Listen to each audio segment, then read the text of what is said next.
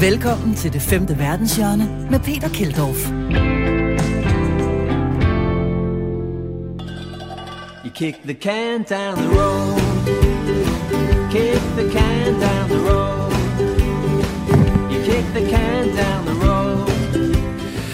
Så kommer jeg lige til at slå til mikrofonen i starten her, og det må jeg undskylde, hvordan den her sang her, vi hører i baggrunden, den hænger sammen med en netop undgået enorm økonomisk krise. Jamen, det får du svaret på i anden halvdel af programmet, hvor vi altså også skal forbi en konkurrence, hvor det gælder om at blive fedest. Talk about fat Yeah. bears. Big fat bears because we have a winner.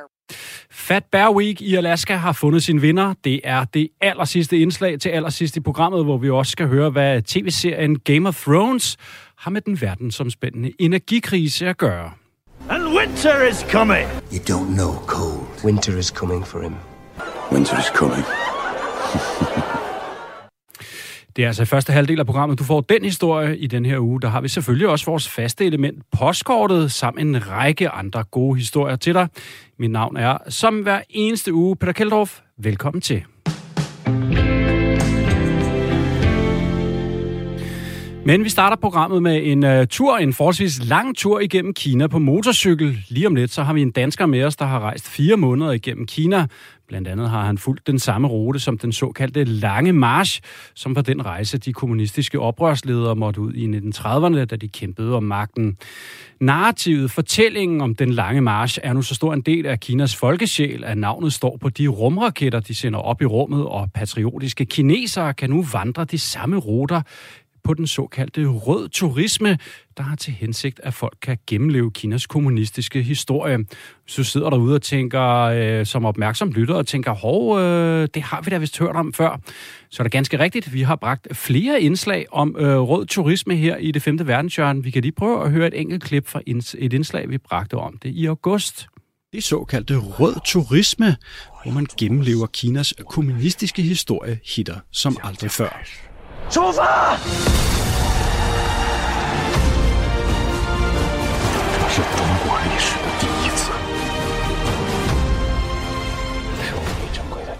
The Economist har en kilde med, som laver gamle uniformer fra Kinas kommunistiske hær fra 1920'erne og 1930'erne. De sælger som varmt brød, og kinesiske turister tager dem så på, når de skal ud og gå de traditionelle flugtruter, der blev brugt af Kinas røde hær, skriver The Economist. Her er altså et ældre indslag om rød turisme. Nu har vi en med, som har taget det med øh, rød turisme to the next level. Mads Vestager Nielsen, Kina-kender og motorcykelrejsende i Kina. Velkommen til programmet. Tak skal du have, Peter. Mads, som jeg har nævnt, så du har kørt fire måneder rundt i Kina, og altså også den her, den lange march på motorcykel. Hvad var det, du oplevede på den tur? Jamen, øhm, altså, jeg oplevede jo en, en masse af de her røde turistområder, der ligger øh, langs hele øh, den lange march. Altså, den lange marchrute går simpelthen fra Sydkina op til det nordlige Kina, og det er spækket med museer og øh, altså steder, hvor man kan genopleve historien og simpelthen også deltage i nogle af de øh, øh, sådan aktiviteter, kan man sige, som øh, de revolutionære soldater, de øh, lavede, da de var de pågældende steder på den lange march. Og det var øhm, noget, noget af en tur at tage på motorcykel. Hvordan er det sådan øh, at komme frem derover, ja. når man kører? Jamen altså, øh, det er en del nemmere nu, end det var tilbage i, øh, i 1930'erne. Øh, Trods men alt, trods altså, Ja, trods alt, trods alt. Øhm, men øhm, da jeg kørte af den lange march, øh, der var der, sta- altså, der var en del steder, hvor at, øhm, at der var oversvømmelser. Øhm, og altså i den vestlige del af Kina, hvor den lange march også går igennem, der er øh, altså det er, det er stadigvæk områder, hvor man hvert år kæmper med naturens kræfter. Så jeg kom både igennem altså øh, øh, faktisk øh, katastrofezoner, hvor at, øh, at der havde været kæmpe mudderskred, der havde oversvømmet altså landsbyer og væltet ned over øh, de veje, som jeg alligevel måtte forsøge for at køre øh, vejen af den lange march.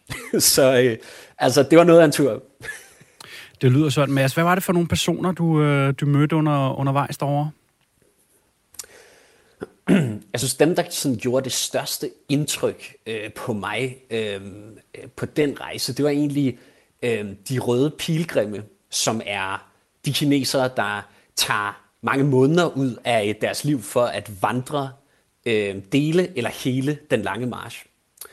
Øh, og øh, så også de røde turistledere, som arbejder på de her forskellige øhm, øh, røde turistområder, som, øh, øh, som du også selv nævnte. Øh, at det er meget specielt at bevæge sig ind i hele den her sådan, mytologi, der er omkring den lange march. Øh, og, og det er altså, specielt fordi, at i disse år, som øh, jeg også har med her i indledningen, der bliver der faktisk virkelig fokuseret på at opbygge øh, områderne og opbygge øh, et rigtigt sådan, samlende nationalistisk narrativ. Og der bliver de her røde turistområder virkelig brugt som en sådan central del af det projekt. Så hvis du møder nogle af de her øh, røde, røde turistledere her, som man kan sige, de, de er pænt engagerede, må man gå ud fra, ikke? De, de går op i det. Ja, jo. Jo, det er de. Det er de. Øhm, der var i starten af, af den lange march der, der mødte jeg en, øhm, som inviterede mig ind i øh, hans, øh, hans øh, hvad hedder det, øh, øh, hjem og øh, sådan træningslokale, hvor han tager imod både delegationer fra øh, statsejede virksomheder, også privatdelegationer og øh, partidelegationer simpelthen. Hans forfædre levede i øh, den landsby, der hedder Jingangshan, hvor øh, Mao Zedong og øh, flere af de andre kommunistledere, de var også tilbage i, øh, i 30'erne. Så man kan sige, altså han har selv en del af sådan den, øh, den, den øh, revolutionære arv i hans øh, blod, ikke? og det er jo selvfølgelig noget, han bruger også til at, øh, at, at fremme den her revolutionære, som han prøver at give videre, og selvfølgelig også kan tjene på ved at tage de her øh, grupper af turister ind. Og hvad så, hvis vi kigger på turisterne? Altså, de må jo også gå, øh, gå stærkt op i det, når de ligesom bruger deres tid på at, at gennemleve øh, Kinas kommunistiske fortid. Eller, det er jo stadigvæk nutid, men altså historien omkring, hvordan øh, det i hvert fald på papiret kommunistiske Kina er blevet til det der. Ja, altså, det er jo en stor øh, gruppe øh, af, af mennesker, der nu kommer hvert år til de røde områder. Jeg tror, at New York Times, de... Øh, de sagde, at sidste år i, i 2020, der var der op mod 100 millioner faktisk øh, kineser, det vil sige altså øh, under 10 procent øh, af den kinesiske befolkning, hvilket stadigvæk er en altså meget betydelig øh, øh, del. Det betyder, at altså, nogen, der tager der til, de tager der måske til de her områder som en, øh, altså, som en turistudflugt med familien, hvor at andre, de bliver simpelthen øh, de bliver simpelthen øh, finansieret af deres enten virksomhed eller af øh, deres øh, partigrupper øh, til at tage dig ned. Så jeg vil sige, dem jeg mødte, de var selv meget glade for den tur, de øh, tog på, og det de håbede ligesom at få ud af det, det var at lære, hvordan at, øh, at hvad skal man sige, at lære, hvordan at, øh, at øh, de revolutionære, der var i de her baseområder, de egentlig øh, Øh, levede dengang. Ikke? Og specielt en ting vil de her øh, revolutionære instruktører rigtig gerne øh, lære videre til turister, og det er, hvor hårdt det var. Ikke? Altså, det er virkelig sådan, man prøver at skabe en sådan øh, altså, åndelig sammenslutning fra i dag til dengang, for at skabe og holde en kontinuitet. Jeg tror også, at der er nogle af lytterne, der sidder derude og tænker, hvis man nu øh, gerne vil, der er sikkert mange, der gerne vil til Kina, og måske ikke tage helt så, så vild en tur, som du har været ude på, men altså, du har jo rejst ja. meget ud i sådan noget land- øh, og bjergeområder. Altså, øh, kan man bare gøre det som dansker? Kan man bare tage ud og så, så rejse rundt på landet i Kina?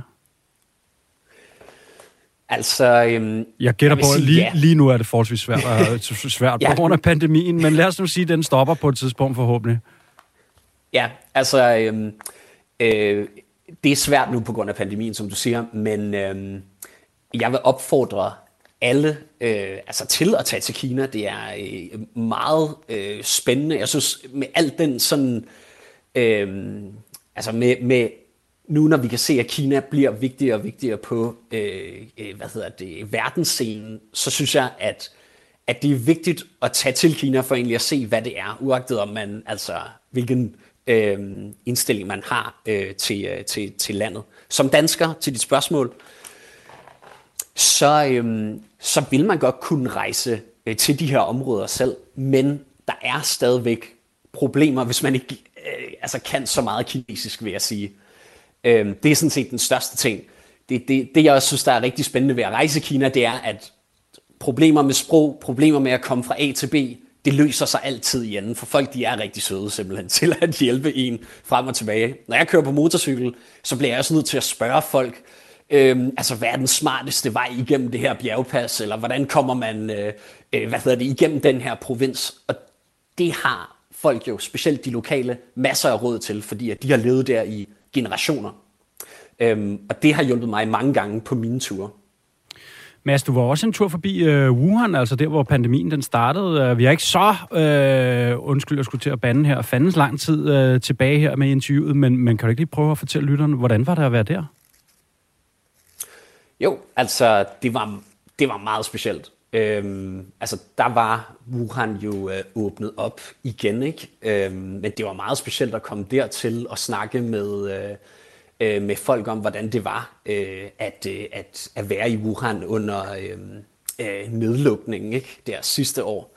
Men øh, altså, det var simpelthen en by, der føltes sådan, altså som om, at, at alle havde taget, øh, altså fået sådan kollektivt åndet lettet op. Ikke? Nu var de ude på den anden side, og folk de kunne komme ud og jogge i parker og gå på restauranter igen. Ikke? Altså det var, det var sådan menneskeligt vil jeg sige, det var meget befriende at se. Og det øh, efter, at, øh, at, at, at, at de oplevede ligesom det første slag af pandemien, der øh, vil jeg sige, er også virkelig under befolkningen der. Så det var meget dejligt at se.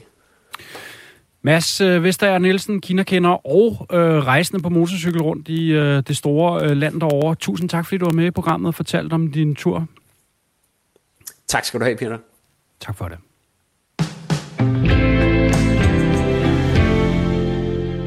Winter is coming. Might just be the cold. Winter is coming.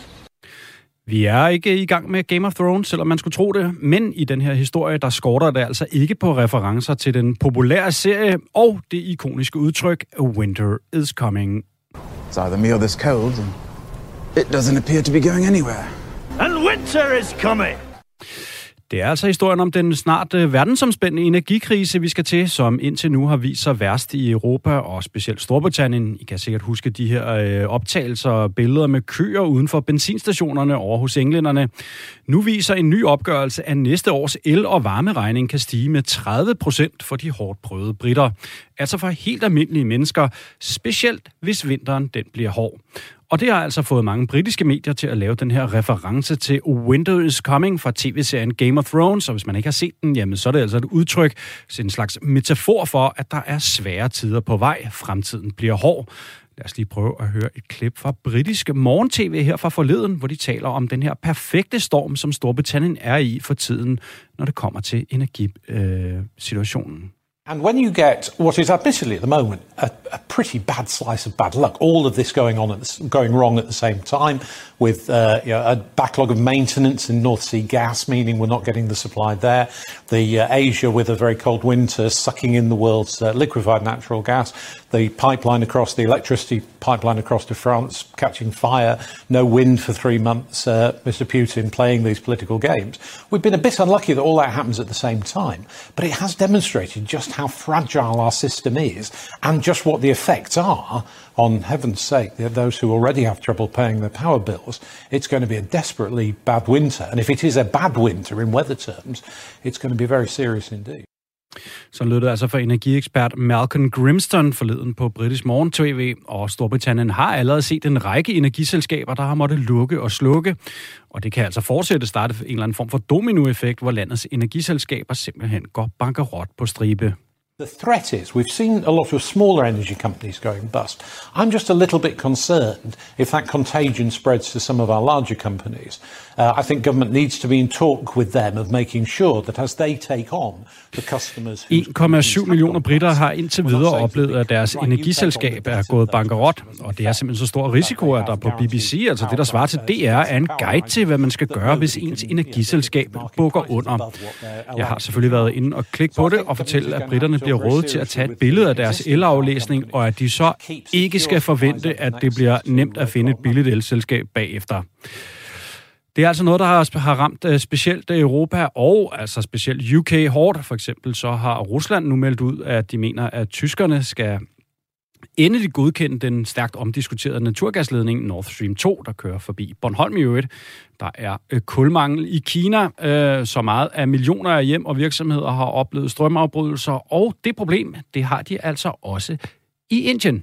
Let's turn to the story that's breaking at the moment. India staring at a big energy crisis. Only four days of coal reserve supply left. The crunch could drag on for as long as six months. 72 out of 135 power stations have coal stocks left only for three days. Der er gang i nyhederne derovre i Indien, må man bare sige. Energikrisen er altså nu et verdensomspændende fænomen, og der er mange forskellige faktorer. Brexit spiller en rolle for UK, stigende fragtpriser, øh, der er en masse forskellige faktorer, men for eksempel også, at det har blæst mindre i Nordsøen end normalt, for nu bare at tage et helt lokalt fænomen. Og det har så betydet øh, mindre energi fra vindmøllerne. Øh, som sagt er der mange faktorer, men vi kan lige lave et kort statusoprids øh, fra tre kontinenter. Olie, naturgas og ben, benzinpriser er høje i USA. Naturgas og energipriser i Europa er steget helt vildt. Benzin og andet, som vi har hørt, stiger sindssygt i Storbritannien, og så er der altså blackouts og kulmangel i Asien. Energikrisen ses altså som en varsel om svære tider på vej. Vi kan være på vej ind i en hård og mørk periode i den nærmeste fremtid. Winter is coming. Winter is coming. That's cold. Winter is coming. Mm-hmm.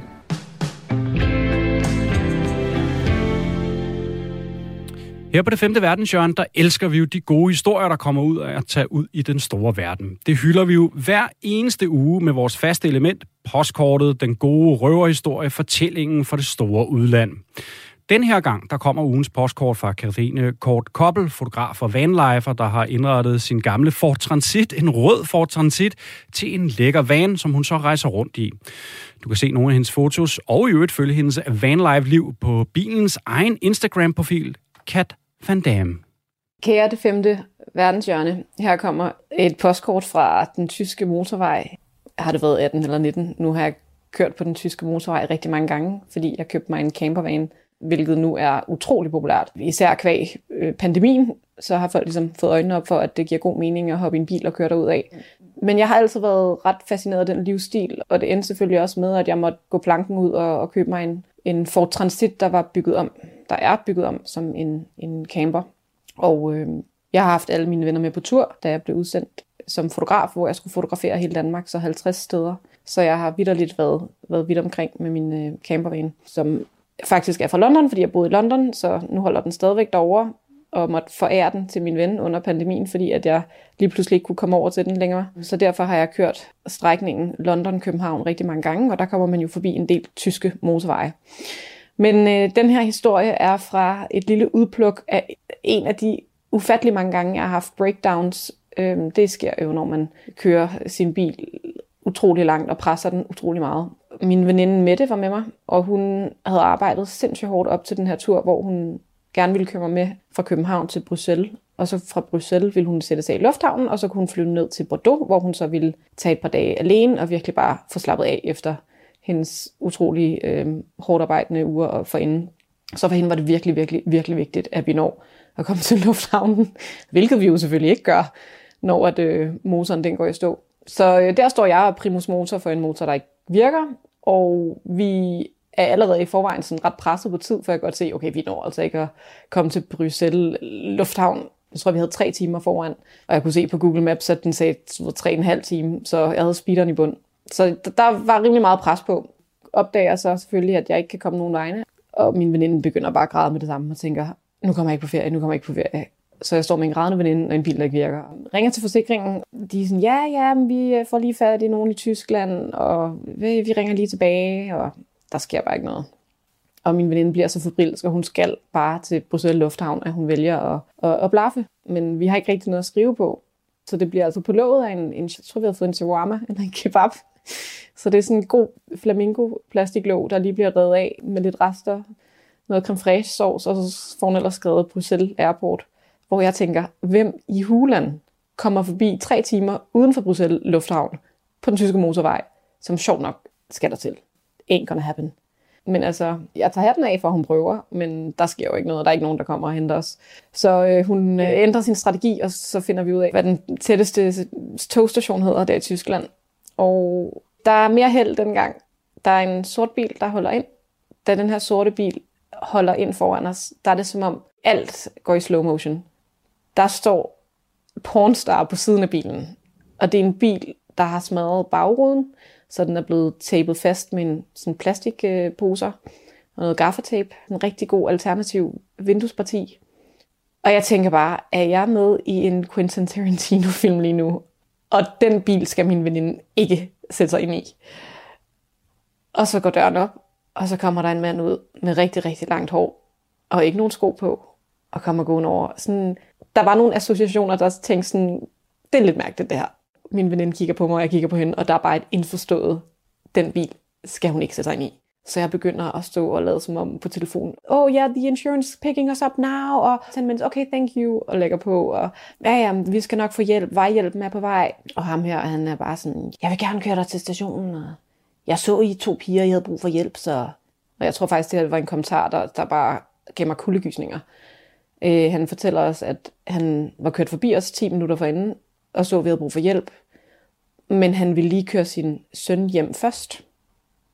Hvilket er sådan, hvorfor vil du køre din søn hjem først, og så komme tilbage og hjælpe os? Kunne du ikke bare holde ind til siden og spørge, om vi havde brug for hjælp med din søn i bilen? Så det var bare så mærkeligt. Og så kigger han selvfølgelig på sin smadrede rude, og så kigger han tilbage på os og siger han, men altså, I skal jo selvfølgelig betale mig for, at jeg kører til stationen, fordi jeg har jo brug for nogle penge til min nye rode. Eller et eller andet, hvor vi bare tænker, du har da også brug for penge til et par sko, og måske også en tur til frisøren. Så det kan vi da godt forstå, men det er bare sådan, ellers tak, vi får hjælp. Og det er jo en af de situationer, hvor man er bare sådan, åh, hvor er det irriterende at være pige. Fordi hvis man var to fyre, ville man jo bare være sådan lidt, nej, helt sikkert, men der sker bare et eller andet som pige, og man er sådan, åh. Men han kører videre, og min veninde, hun vil stadig meget gerne til Bruxelles Lufthavn, og har fundet ud af, at der går et fly lidt senere, hun kan tage. Så, så der kommer en til bil og holder ind til siden, og den her gang er det en utrolig, utrolig, utrolig poleret mand, der træder ud. En ung fyr med jakkesæt og Gucci-bælte. Det var bare sådan fra den ene kliché til den anden, eller ikke kliché, men fra den ene kontrast til den anden. Og han taler ikke særlig godt engelsk, men han er meget sød og spørger, om man skal køre min veninde til den nærmeste station. Og der tænker jeg også bare, ej, nu er det måske faktisk American Psycho, der er dukket op. Og man bliver bare ved med at tænke alle de her forfærdelige tanker, men man kan ikke lade være, fordi man sådan skal sende sin veninde alene afsted øh, med fremmede mennesker. Og, og generelt har jeg da tiltro til folk, men lige der tror jeg bare, at man er så panikken og så stresset, at, at man bare sådan, ej, øh, måske skal vi også lige overveje, hvem du lige hopper ind i bil med. Men det er nok også fordi, at ham den første havde skabt lidt uro i vores sind. Men øh, jeg øh, fortæller ham, at, øh, at jeg gerne vil tage nogle billeder af ham, fordi at jeg, og have hans telefonnummer og tage billeder af hans altså, bilnummerpladen og det hele. Og han tænker bare helt sikkert omkring også, at vi er sådan nogle neurotiske hippier, der står med en smadrekasse, der ikke virker. Men sådan er det jo. Hun kommer afsted, og jeg står tilbage, og så stod der faktisk i 8 timer, fordi at øh, der var sket en fejl med forsikringen, så mit engelske forsikringsselskab havde ringet til det tyske, og de havde ikke kunnet finde mig. Og så lige der, hvor jeg stod, var der ikke signal på min mobil, åbenbart, så de havde ikke kunne få fat på mig. Så der stod jeg flagret i 8 timer, og hver gang der kom en bil og stoppede, altså jeg turde ikke gå ud, fordi nu tænkte jeg, nu står jeg her helt alene. Så banker du på døren, og så står der en sød pige, sådan, ej, jeg kan se, du har brug for hjælp. Og man er sådan, åh, hvor er det dejligt. Der er en kvinde, der stopper og spørger mig, om jeg har brug for hjælp. Men ja, til sidst blev jeg hentet. Og der sluttede turen ikke. Det var jo bare en af de små bump på vejen. Og også andre breakdowns med diverse døde batterier på Lars Tønskeds mark. Men sådan er det jo, når man kaster sig ud i eventyr. Og til trods for alt det, så er det jo det sjove, man tænker sig, Eller det er jo ikke sjovt, men det er jo de historier, man fortæller, når man kommer hjem. Det er altid sjovt at fortælle, når det går galt. Så der gik det i hvert fald galt. Men reddet, det blev vi. Det var alt for nu, og så håber jeg, at jeg kan komme ud igen, nu når verden er ved at åbne, fordi jeg har da godt nok brug for en roadtrip efter at have siddet i en lejlighed halvandet år under en pandemi. Så skal vi ikke satse på, at der kommer et til postkort fra den store verden.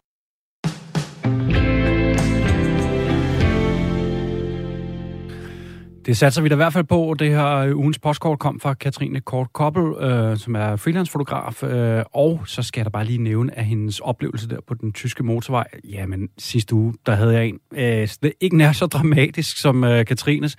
Men min vane gik altså i stykker på vej hjem fra Jylland. Øh, jeg klarede det noget nemmere, end, end hun gjorde. Velkommen til det femte verdenshjørne med Peter Keldorf. Vi starter anden halvdel af det femte verdenshjørne her med en tur til USA, der lige kom lidt for tæt på en økonomisk katastrofe her i sidste uge. Hvis man har fulgt det med i de amerikanske nyheder, så har man, kunne man høre noget om, at de skulle hæve det såkaldte gældsloft. Altså, hvor mange penge USA som land må skylde væk. Ellers øh, så løb de simpelthen tør for penge, og så ville de teoretisk set i hvert fald øh, ikke kunne øh, betale deres regninger og gå ind i en form for betalingsdansning. If the country went into a temporary default, what wouldn't get paid? Who wouldn't get paid? Social Security, military families? I can't imagine that any politician would want that to happen.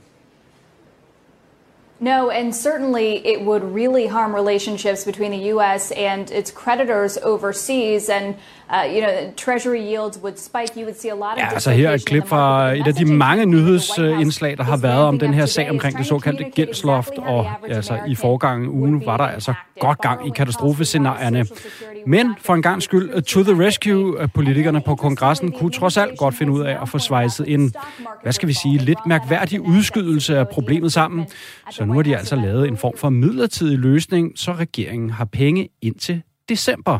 The breaking news Senate Majority Leader Chuck Schumer says the Senate has reached a deal to raise the national debt ceiling and avoid going into default. The deal temporarily increasing the debt ceiling through early December. Og med os nu på en linje har vi Ulrik Bie, økonomisk redaktør over på Berlingske Tidene. Velkommen til programmet, Ulrik. Tak for det. Ulrik, øh, jeg tror, vi skal starte med bare at være helt øh, venlige over for lytterne, og øh, du skal hjælpe os til at forklare, hvad er det her amerikanske gældsloft, the debt ceiling, som det hedder på amerikansk. Hvad er det for noget? Jamen, det er sådan en besynderlig konstruktion, fordi du kan sige, på øh, politikerne bestemmer jo, hvad, øh, hvad indtægter og udgifter skal være. De prøver i hvert fald at, at gætte sig frem. Så laver man øh, budgetlov, øh, finanslov, som vi kender hjemmefra. Og oven i det, der har man så lavet sådan en besynderlig konstruktion, hvor at, øh, at hvad hedder det, politikerne skal egentlig øh, så godkende, at, øh, at man kan optage mere gæld efterfølgende. Og det vil jeg så sige, først så træffer de beslutningerne, der skaber underskud, og derefter så skal de så egentlig give tilladelse til, at, øh, at det her underskud bliver finansieret. En besynderlig bagvendt konstruktion, men sådan har de haft det i rigtig mange år. Ja, det er lidt som om, at øh, altså, pengene er jo brugt, ikke? Det, det kunne jeg jo, forstå. pengene er brugt, og det er dem der jo har bevilget pengene. Ja, præcis. Jeg tror, det var New York Times, de beskrev det sådan lidt som, at øh, du køber en bil på afbetaling, altså med et lån, og så først bagefter, så har du tænkt dig, at så skal du så beslutte, om du har tænkt dig at betale af på lånene. Er det sådan nogenlunde derhen af, vi er? Ja, det er det. Hvorfor har de sådan den her, øh, kender du historikken, hvor, hvorfor det er endt sådan her med den her mærkværdige sammensætning? Jamen, det er jo sådan, øh, at det er jo sådan et forsøg på, at, øh, at gælden ikke bare skal have lov til at stige. Og det er jo noget af det, man egentlig prøver, det er jo sådan set at, at udskamme politikerne, når de skal ud og, og hæve gældsloftet. Fordi man kan sige, i en øh, finanslovsforhandling, økonomisk forhandling, og det gælder jo, altså der er jo mange af de, de meget store udgiftsposter som i USA, som er automatiske, altså at de, de kører udenom de sædvanlige bevillingslov, de årlige finanslov. Og så vil man egentlig øh, udskamme politikerne, sådan så de en gang imellem skal trykke på knappen og godkende, at man bare øh, optager mere gæld. I, øh, det er sådan lidt forskelligt jo, om, øh, om der er nogen, der er bekymret for gælden eller ej. Øh, republikanerne har en tendens til at være meget bekymret for gælden, øh, når demokraterne har det hvide hus.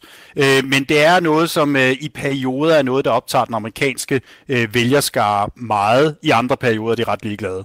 Ja, det er også noget, man sådan vender tilbage til i amerikansk øh, politik. Eller man, altså, det sker simpelthen, øh, jeg, nu, nu ved jeg, jeg tror, det er forskelligt, hvor lang tid det bliver, ligesom bliver hævet fra hver gang til hver gang. Men i hvert fald med sådan et par års mellemrum, så skal man igennem sådan en, lidt en, en showdown omkring, øh, om det, omkring det her debt ceiling, der skal hæves. Og så den her gang, der, der tog de det altså lige øh, lidt ekstra, øh, ind, og de har jo ikke rigtig løst problemet, de har kun udskudt det indtil december. Vi hørte lidt i starten af oplægget her, Ulrik, øh, en nyhedsoplæser sige noget om, hvad der egentlig kunne ske. det er jo sådan lidt at gætte ud i fremtiden, og den ved jeg godt, den, skal man, den er svær at spå om. Men hvad, hvad kan man sådan forvente, der vil være sket, hvis man rent faktisk var gået ind i en sådan default, altså simpelthen ikke kunne betale af på regningerne, hvis ikke gældsloftet var blevet hævet? Øh, lad os bare sige, der er forskel på, om det er Grækenland, der ikke betaler sine regninger, eller USA, ja, der præcis. ikke betaler sine regninger. Præcis, ja. øhm, og det er jo det, altså for det første så er det jo klart, at øh, det som de, som de også nævner, det er jo, at der er en masse praktiske ting, altså udbetaling af folkepension, og man, i USA vil man altid fremhæve militærs lønninger, øh, og altså alle de udgifter, som man, man løbende har, og især overførselsindkomster, at de jo sådan set ikke ville kunne blive betalt de, man kan ikke betale sine leverandører, øh, og det så har vi set, når nogle af staterne faktisk er kommet i de her øh, betalingsproblemer, øh, hvor de egentlig ja, hvor de bare ikke er blevet enige om at bevilge udgifterne, øh, jamen der er en masse leverandører, der rent faktisk risikerer at gå konkurs, hvis det er sådan, at, at det, de har staten som en, en stor kunde. Og så er der egentlig det, der er det allervigtigste, det er, hvis det er sådan, at man ikke betaler sine regninger, så går man jo i sådan en teknisk statsbankerot eller betalingsstansning. Og i yderste konsekvens, eller hvis man de skal følge de regler, de selv har lavet, så de her internationale kreditvurderingsbyråer, som også vurderer Danmark, øh, Standard Poor's, Moody's og Fitch, så skal de egentlig smide, øh, smide den amerikanske stats kreditvurdering helt ned øh, under græsk niveau. Og det betyder ikke bare, at øh, staten har et stort problem, og at renterne stiger. Det betyder faktisk, at hele den amerikanske banksektor øh, vil falde sammen, øh, hvis det er sådan, at de aktiver, de har, altså amerikanske statsobligationer, lige pludselig bare er sådan noget giftigt affald. Så det har nogle enormt store konsekvenser, som, øh, som ikke bare, som sagt, er et spørgsmål om, at man ikke udbetaler folkepension i et par uger, men sådan kan få konsekvenser for hele det globale finansielle system. Ja, og man kunne allerede faktisk se en lille smule nervøsitet på markederne, inden at den her aftale altså blev, blev landet. Men som jeg nævnte, så den øh, holder jo altså kun indtil øh, december. Og Ulrik, der er en, lige, en lille sang, du lige skal høre her, og så kan du gætte med på om 10-20 sekunder om, hvorfor vi lige skal høre den. Prøv lige at høre med her. You kick the can down the road. Kick the can down the road. You kick the can down the road. Hvis man på amerikansk siger, at man kicker, uh, kick the can down the road, så betyder det sådan set, at man bare udskyder problemet. Ulrik, uh, det holder kun til december, det her. Det er det ikke sådan lidt som at tisse i bukserne? Altså, den aftale, de har lavet, den holder jo kun på måneder. Nej, det er ikke som at tisse i bukserne, for så bliver det værre bagefter. Øh, men øh, hvad hedder det? Det er, jo, øh, det er jo Washingtons temasang, I lige har, har afspillet Præcis, der. Ja. Det, det er jo sådan, det fungerer. Altså, vi, er, vi har jo et politisk system, hvor vi er vant til, at de mødes bag lukkede døre, så er der ikke nogen, der rigtig siger noget, hvis det er meget alvorligt, og så kommer de ud ikke bag en glasdør, og så er de alle sammen, eller i hvert fald nogen af dem enige.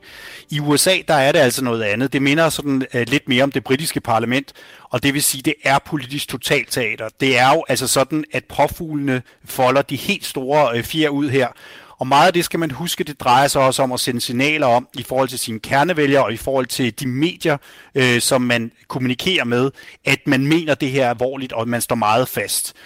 Der er masser af ting, der ikke kan lade sig gøre i Washington. Og det, som republikanerne jo egentlig gerne vil, det er, at de siger, demokraterne har nu brugt hundredvis af milliarder. De vil lave en ny velfærdspakke. De vil lave infrastrukturpakke. De har brugt penge på alt muligt. Nu må de så eje den her gæld. Og så siger demokraterne, republikanerne har faktisk været med til at skabe en masse af den gæld, øh, som de nu ikke vil være med til ligesom at finansiere. Og det er egentlig det, der som kampen sådan står frem og tilbage om. Kan republikanerne få demokraterne til at samle den her op, så har de et rigtig, rigtig godt argument, øh, når de kommer ind i midtvejsvalget næste år, at demokraterne er uansvarlige, og dem kan man overhovedet ikke tage til at styre noget som helst. Ulrik, vi har lige et enkelt klip, øh, som du lige også skal høre, fordi der er jo også øh, sådan lidt nogle alternative løsninger derude, øh, som man kan komme med. Jeg så blandt andet øh, Paul Krugman, som er sådan forholdsvis øh, venstreorienteret, godt nok øh, velrenommeret økonom, var ude og snakke om det her. Altså, hvordan får man det løst fra demokraternes side? Som du var inde på, så er der jo sådan lidt politisk kamp om det. Republikanerne vil ikke være med, fordi de vil gerne have demokraterne til at eje det her. Der er et alternativt forslag derude, som jeg er sikker på, at du har hørt om før. Lad os lige prøve at afspille det for lytterne. One possible solution to the debt ceiling problem a specially minted platinum coin worth $1 trillion. It wouldn't need to be a particularly special looking thing. Here's a rendering drawn up by our graphics team. Ja, altså en mønt på 1 trillion dollars. Så, og nu er jeg lidt i tvivl om, hvad, hvad, hvordan, hvordan det skal løses. Men det kan man altså i princippet øh, bare udstede, og så, øh, kan man, så behøver man slet ikke republikanernes hjælp til alt det der med at hæve gældsloftet. Er det, øh, Ulrik, øh, kan man bare det? Kan man bare lave en, kan man bare lave en kæmpe mønt? Altså, øh, man kunne også bare lave et, øh, et lille stykke papir, hvor man skrev det på, ikke? og så er det måske mere noget, som, øh, når, som vi er vant til at, at, at håndtere, eller tænke på i hvert fald, det er jo at lade sædelpressen køre. Og øh, det er noget, som øh, man nok skal være en lille smule forsigtig med, når man, når man gør det på den her måde. Øh, det er jo ikke sådan, at sædelpressen ikke kører i høj fart i USA i forvejen. Ej, der er fart på den jo her allerede jo. Ja, hvad siger du? Ja, der er fart på den allerede jo. Der er fart på den allerede. Jeg tror, altså det der, det der, det, jeg tror ikke, det bliver løsningen på den her problemstilling. Men øh, det, jeg tror, man stadigvæk man prøver at finde en eller anden måde, hvorpå at man kan lave nogle besparelser måske. Altså det var det, man gjorde i 2011, hvor det hele var ved at falde fra hinanden. Der var, altså, der var de finansielle markeder virkelig bange, fordi der sad vi på det samme. Vi havde nogle republikanere, der slet ikke ville være med. Det var Joe Biden, præsidenten, var det på det tidspunkt vicepræsident. Og der lavede man en forhøjelse af gældsloftet, og så fik man faktisk sat nogle meget, meget voldsomme besparelser ind, som ingen troede ville blive effektueret, men som faktisk har styret amerikansk finanspolitik hele vejen hen til coronakrisen. Så det er ikke sådan, altså det kan, det kan være, at man kan lave en aftale af den vej, men det er noget, hvor at den, der har det hvide hus, ejer også i et eller andet omfang de her problemer, fordi det ligesom er dem, som øh, den person, der er præsidenten, der vil stå sådan med det endelige ansvar. Men øh, de fleste meningsmålinger viser, at, at øh, vælgerne egentlig vil skyde skylden på, på begge partier, hvis det er sådan, at vi kommer hertil.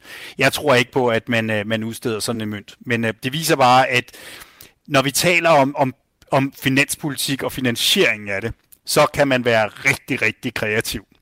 Det må man bare sige. Ulrik Bie, økonomisk redaktør over på Berlingske. Tusind tak, fordi du var med i programmet og hjalp os lidt med The Debt Ceiling, som det hedder på amerikansk gældsloftet over i USA. Tak for det, Ulrik.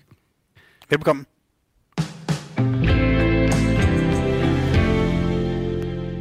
A fome já atinge 19 milhões de pessoas aqui no Brasil.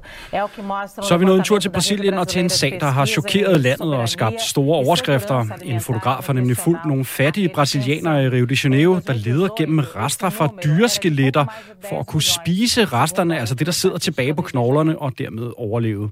Det er tabloidavisen Ekstra som ned, og der har bragt en prisvindende fotografs billeder, hvor han er sammen med de fattige og sultne brasilianere i en lastbil, der transporterer de her rester af dyreskeletter til en fabrik, der producerer dyremad og sæbe ud af de her øh, dyrelig, øh, som lastbilen altså var fyldt med, det var fuldstændig stablet oven på hinanden, kan man se på billederne.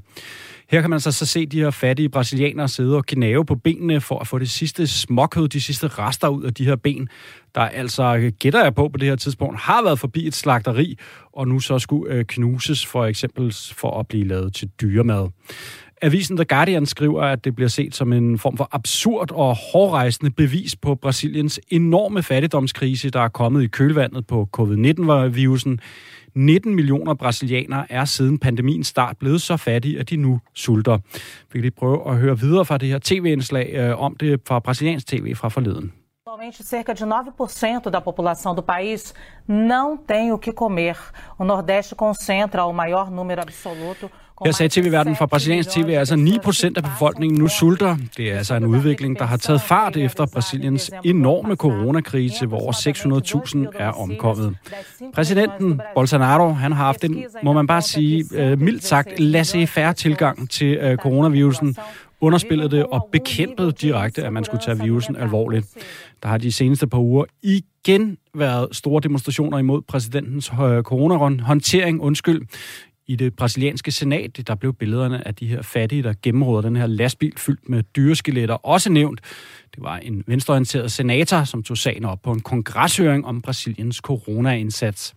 Øh, og billederne, øh, de har jo altså været en form for visual proof på Brasiliens krise. De er blevet taget i Rio de Janeiro, øh, og jeg kan huske, at da jeg selv boede i byen, da jeg læste og, øh, på uni og skulle lave nogle dokumentarprojekter med byens øh, mange millioner fattige, så satte vores uniprofessor os til at se sådan en bestemt film, som hvis på engelsk hed The Scavengers, Samlerne, som handlede om nogle børn, der levede af at grave i de her enorme skraldedynger, der bliver samlet på de kæmpe lossepladser uden for Rio de Janeiro. Den slags har man jo rykket for sig fra i Brasilien, hvor millioner og der millioner er blevet rykket ud af fattigdom i de sidste par årtier. Men de her billeder fra lastbilen med dyreskeletterne var altså noget, man så troede lå i fortiden, men altså nu under pandemien. Rigtig mange, som er røget ud i ekstrem fattigdom og dermed sult også igen over i Brasilien.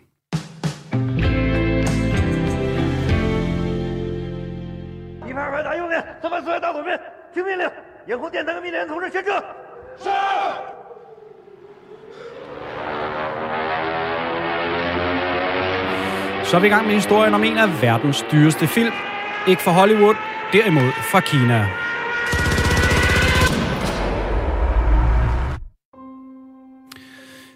Det er altså traileren til den kinesiske storfilm Slaget ved Changinsøen, som vi hører. Filmen har netop haft premiere, og det er et kæmpe blockbuster-hit i Kina. Der har netop været en form for miniferie derovre, og her har folk valgfartet i biograferne for at se den statssponsorerede storfilm The Battle of Lake Changjin, som den engelske oversættelse lyder.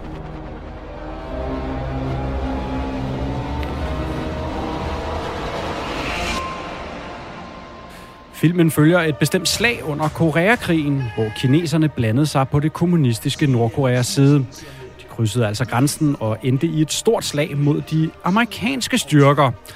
Og det endte med at være rimelig vigtigt, fordi det tilbage i 1950, da det foregik, skabte den form for magtdeling på den koreanske halvø, som vi kender den dag i dag med Nord- og Sydkorea. 家风雪的地方是刚才那个井前后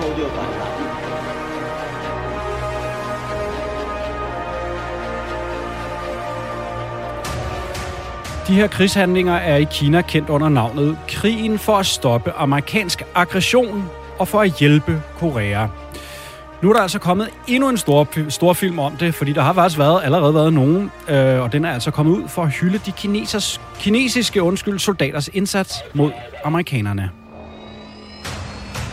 电影《长兵》是博纳影业在中国共产党建党一百周年之际， 为全国电影观众奉上的一份厚礼。今天是元宵佳节，但是到这儿来。 Filmen har kostet over 200 millioner dollars at lave, hvad der svarer til næsten 1,3 milliard kroner, og er altså en af verdens dyreste nogensinde. Det er det kommunistiske styre, der har smidt mange penge efter den patriotiske storfilm, hvor det er altså amerikanerne, der er de onde, skurkene og kineserne, der er heltene.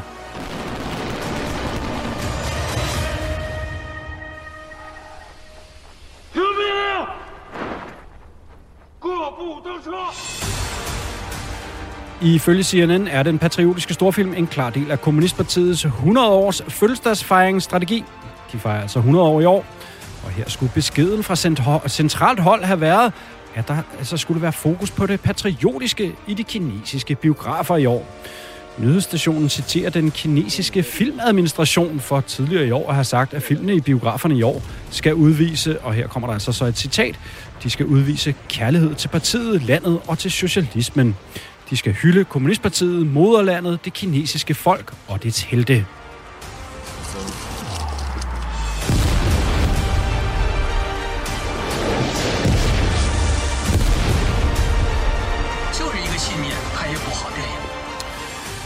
New York Times har også dækket den her propagandasatsning fra Kinas side, og her lyder det, at filmen passer fa- perfekt undskyld ned i tidsånden, hvor der netop er større og større spændinger mellem Kina og USA, der har et historisk dårligt forhold netop nu.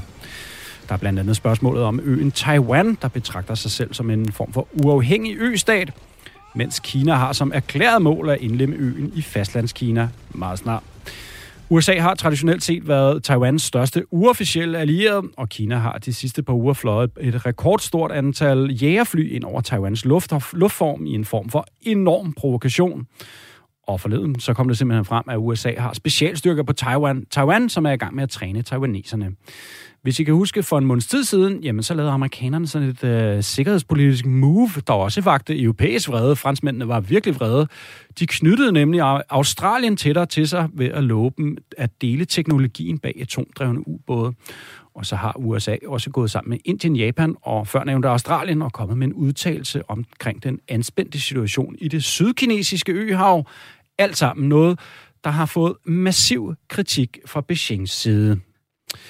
Men jeg tror altså, at hvis man ser det i øh, konteksten af sådan et historisk dårligt forhold mellem USA og Kina, ja, så passer den her øh, patriotiske stor, øh, propagandastorfilm, Slaget om Changinsøen, så passer den måske rigtig godt, set fra Beijings side i hvert fald.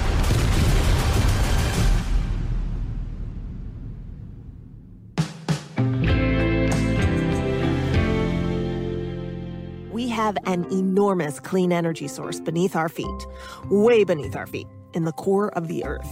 But making geothermal energy available to tap, extract and harvest... Så er vi skam i gang med løsningen på klimaproblemerne. Ja, den har du måske ikke lige set her komme snigende på en øh, efterårsmandag formiddag, men det er altså også stadigvæk kun på forslagsniveau. Men jeg synes personligt, at det lyder som den umiddelbart bedste og på sin egen karma måde den sjoveste løsning, der er derude lige nu. Forslaget indebærer en redning fra en noget uventet kant, og øh, det kommer vi tilbage til senere, hvor den sådan øh, uventede hjælp, den kommer fra. Selve forslaget går ud på, at man skal udnytte jordens indre varme til energi, geotermisk energi, som det hedder, og øh, som blandt andet foregår på Island altså en form for jordvarme. Der er nemlig jordens indre så varme temperaturer op til 6.000 grader, at nogle opgørelser viser, at der er langt mere energi samlet end de samlede olie- og gasforekomster på hele jorden. Lad os lige prøve at høre et klip fra en TED-talk, hvor klimaaktivist og leder af Geothermal Institute på Texas University, Jamie C. Beard, forklarer om mulighederne. Of the incredible amount of heat that lies beneath us, anywhere and everywhere in the world.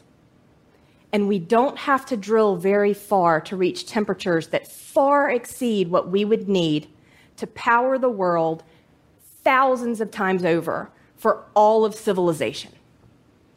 Pretty cool, right? Pretty cool. Øh, jo tak, det lyder pænt smart. På Island og andre steder er undergrunden dog sådan indrettet, at det er forholdsvis nemt at udnytte energien, der ligger nede i jorden. Man kan få energien ud af varmt vand, øh, og man kan også få det op, øh, altså ligesom som man kender fra en gejser for eksempel, hvor det ligger tæt på jordoverfladen. Man kan også putte varmt vand igennem en turbine og skabe energi, men det er altså meget nemmere, når det er tæt på jordoverfladen. Det svære bliver at gøre det de steder, hvor man skal bore langt ned efter det, men der er det seneste par årtier sket en markant teknologisk udvikling, som gør det i hvert fald sådan teknologisk muligt. The past couple of decades, there have been really disruptive and breakthrough technological innovations that enable us to engineer the subsurface to mimic Mother Nature's geothermal. So technological innovation, ja, her er altså leder, igen lederen af Geothermal Institute på Texas University, Jamie C. Beard, der forklarer videre på sin TED-talk, og det er så her, at karma og redningen på jordens klima- og energiproblemer kommer fra en noget uventet kant. For hvem har udviklet teknologi til at bore dybt ned i jorden? Hvem har udviklet teknologi til at bruge fracking? Og hvem har millioner af ansatte verden over, der allerede kan det her håndværk i forvejen? Hvem har næsten 200 års erfaring? Og hvem har allerede eksisterende brønde, hvor man kan bore ud fra og hente energien op af jordens indre? Yes, du har nok gættet det. Det er olieindustrien. Så det, Jamie C. Beard taler om, er simpelthen at bruge olieindustrien til at redde os fra klimakrisen, fordi de er bedst til at bore ned og hente energien op fra jordvarmen. We need to efficiently, effectively, and safely drill below the surface over and over and over and over again. And who does that now? The oil and gas industry does that now. The oil and gas industry is a global specialized workforce of millions, backed by almost 200 years of breakthrough technological innovation, all aimed at exploring for drilling for, and producing energy from deep underground.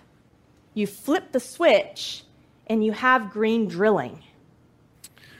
Green drilling, måske en løsning på klimakrisen, i hvert fald et godt forslag, så lød det altså for Jamie C. Beard, som er leder af Geothermal Institute over på Texas University.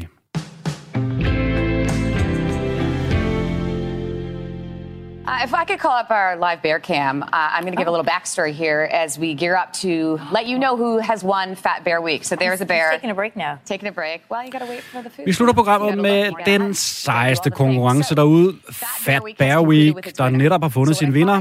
Det er altså en nationalpark i Alaska, som hvert år kårer årets fedeste bjørn. Deraf navnet Fat Bear Week. Det gælder altså om at tage flest kilo på i løbet af sommeren, og så bagefter der, jamen så bliver vinderen kåret. Talk about fat Yeah. bears. Big fat bears, because we have a winner, right, April? Yeah, he's a big boy. All hail Otis. And he actually knows how to get fat because he's a three time winner of this competition. This year, the Katmai National Det er altså bjørnen ved navn Otis 480. Øh, Jeg tror, man har fået navnet efter, hvor mange bjørne der er. Eller sådan noget. Han hedder altså Otis 480. Han har vundet. Det er tredje gang, at Otis vinder konkurrencen. Øh, Og der er sådan nogle øh, før- og efterbilleder, hvor man kan se, hvor tynd og skravlet han var, da han kom ud af vinterhed i foråret. Fuldstændig helt afpillet prison rip style. Og han var faktisk syg, og han kunne dog nok gå, så tynd var han.